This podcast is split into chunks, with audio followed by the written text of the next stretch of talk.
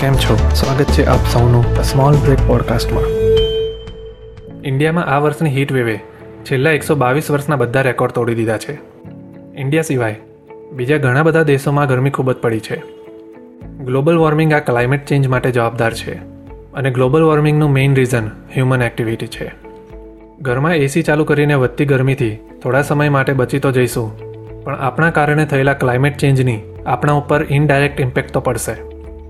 Number એક, હીટવેવના કારણે દેશમાં ઇલેક્ટ્રિસિટીની ડિમાન્ડ ખૂબ વધી છે અને કોલસાના સપ્લાય સામે માંગ વધી છે. કેટલાક રાજ્યમાં ઇલેક્ટ્રિસિટી કટ ઓફ કરવામાં આવે છે અને કેટલીક વાર તો ટોટલ બ્લેકઆઉટ પણ ફેસ કરવું પડે છે.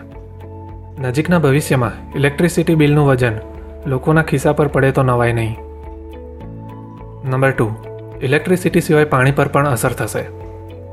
એક એનાલિસિસ અનુસાર, વધતી ગરમીના લીધે સેવ કરેલા પાણીનું ખૂબ ઝડપથી બાષ્પીભવન થાય છે, જે કમોસમી વરસાદને ટ્રિગર કરે છે અને છૂટાછવાયા વરસાદને કારણે જોઈએ એટલું પાણી સેવ કરી શકાતું નથી.